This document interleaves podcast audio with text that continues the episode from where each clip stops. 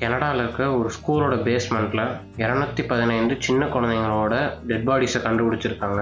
அவங்களுக்குலாம் என்ன நடந்திருக்கும்? யார் அவங்கள கொண்டிருப்பா எதுக்காக கொண்டிருப்பா அந்த குழந்தைங்க யாரோட குழந்தைங்க? இதெல்லாம் பற்றி தான் நம்ம இந்த எபிசோடில் பார்க்க போகிறோம் நான் உங்கள் செல்வாரங்கம் அண்ட் நீங்கள் கேட்டுட்டு இருக்கிறது ஆரம்பம் டாக்ஸ்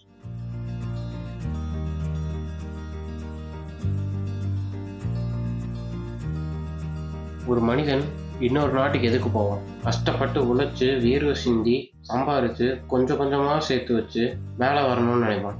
அதுலேயும் இன்னொரு கும்பல் இருக்குது பாருங்கள் ஒரு நாட்டுக்கு போகிறது அந்த நாட்டில் இருக்க வளங்களெல்லாம் அழிக்கிறது அங்கே இருக்க பழங்குடியின மக்கள்லாம் கொடுமைப்படுத்துறது டார்ச்சர் பண்ணுறது அவங்களை கொல்றது இதுக்கு பேர் தான் காலனைசேஷன் சொன்னாங்க. ரெண்டாவது உலக போகிறப்ப இது காலனைசேஷன் அவங்க அமெரிக்காவே விட்டு வைக்கல. நார்த் அமெரிக்கா சவுத் அமெரிக்கான்னு ரெண்டு ரெண்டாக பிரிஞ்சிருந்துச்சு ரெண்டு இதுலேயே வெள்ளையர்கள் மாற்றி மாற்றி போட்டி போய் போய் அடைஞ்சாங்க. காலனைசேஷன் பண்ணுறேன்னு சொல்லி அங்கே இருக்க பழங்குடியின மக்கள்லாம் கொண்டுட்டாங்க. ஆயிரத்தி எட்நூறுகளின் கடைசி வருஷத்தில் இண்டிஜினியஸ் ஸ்கூல் உண்டு உறைவிட பள்ளி அப்படின்னு சொல்கிறாங்க அந்த பள்ளியில் அந்த பழங்குடியின மக்கள் உங்கள் குழந்தைங்களை மட்டும் கொடுத்தா போதும். நாங்கள் உங்களை மேலே கொண்டு வரோம்னு சொல்லி சேர்க்க வைக்கிறாங்க. குறிப்பிட்டு சொல்லணும்னா ஆயிரத்தி எட்நூத்தி அறுபத்தி மூணுலேருந்து ஆயிரத்தி தொள்ளாயிரத்தி தொண்ணூற்றி எட்டு வரை ஒரு லட்சத்தி ஐம்பதாயிரத்துக்கும் மேற்பட்ட குழந்தைகள் உண்டு உறைவிட பள்ளியில் படிச்சிருக்காங்க. என்ன பண்ணுறாங்கன்னா ஃபோர்ஸ் பண்ணி அவங்க குழந்தைங்கள ஸ்கூலுக்கு அனுப்ப சொல்லிட்டு ஸ்கூலுக்கு அனுப்பிச்சதுக்கப்புறம் அந்த ரெசிடென்ஷியல் ஸ்கூலுக்கு அனுப்பிச்சதுக்கப்புறம் அவங்க என்ன சொல்கிறாங்கன்னா நாங்கள் அவங்களை படிக்க வச்சு ரொம்ப பெரிய லெவலில் கொண்டு வரோம் அப்படின்னு சொல்கிறாங்க அங்கே வந்ததுக்கப்புறம் அந்த குழந்தைங்கள அவங்க சொந்தக்காரங்க கூட பேச விடுறதில்ல அவங்க அப்பா அம்மா கூட பேச விடுறதில்ல. அவங்க மதர் டங்கை பேசக்கூடாது அவங்க தாய்மொழியை பேசக்கூடாது அவங்களோட கல்ச்சர் அவங்களோட கலாச்சாரத்தை வழிபடக்கூடாது. அவங்களால மிஸ்ட்ரீட் பண்ணாங்க அப்யூஸ் பண்ணாங்க.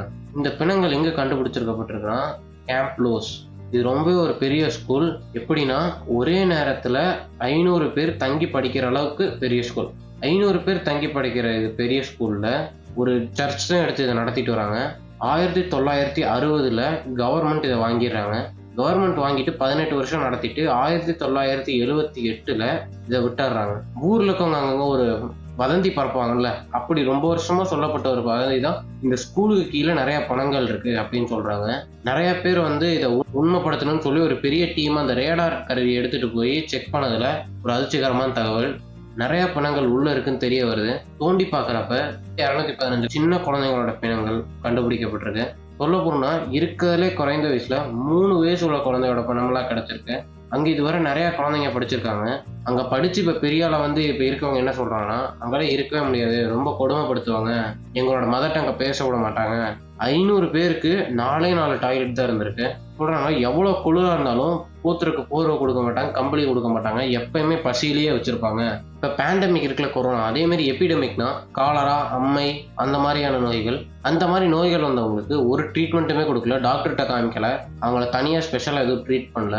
அவங்கள ஒன்- இந்த ஐநூறு பேரோட ஒன்னாவே இருக்க விட்டாங்க. இருக்க விட்டு ப- சாப்பாடு கொடுக்காம அவங்கள சாவடிச்சாங்க. அங்க என்ன சொல்றாங்கன்னா நாலாயிரத்தி ஐநூறு பணத்துக்கு மேல இருக்கும். இப்பதான் இரநூத்தி பதினஞ்சு கண்டுபிடிச்சப்போ இன்னும் நாலாயிரத்தி ஐநூறு பணத்துக்கு மேல கண்டுபிடிக்கப்படும் அப்படின்னு சொல்றாங்க. இதை பத்தி போலீஸ் என்ன சொல்றாங்கன்னா இதெல்லாம் அன்டிஃபைன்டு அன்டிக்ளர்டு டெத் அப்படின்னு சொல்றாங்க. அப்படின்னா என்னன்னா அவங்க அப்பா அம்மா குழந்தைய காணும் கம்ப்ளைண்ட் கொடுத்து தேடி கண்டுபிடிக்க முடியாத கேஸ் தான் இந்த அன்டிஃபைன்ட் அன்டிக்ளர்டு டெத் இதெல்லாம் எதனால நடக்குது? சுதந்திரம் இல்லையா? கனடா மாரியான ஒரு ஃபர்ஸ்ட் நேஷனுக்கு இப்படி நடந்திருக்கு? ஜஸ்டின் ரூடோ அவர் ரொம்ப ஒரு ஓப்பனாக பேசக்கூடியவர் யாருக்குமே பயப்படக்கூடியவர் அவர் என்ன சொல்கிறாருன்னா இது எங்கள் நாட்டோட பழைய பலி தரக்கூடிய மெமரிஸையும் டார்க் மெமரிஸையும் எங்களை நினைவுபடுத்துது அப்படின்றாரு. இதுக்கெல்லாம் யார் காரணம்? யார் இவங்களை கொண்டிருப்பா யார் பேரில் இவங்க கொண்டிருப்பாங்க மூணே மூணு தாங்க.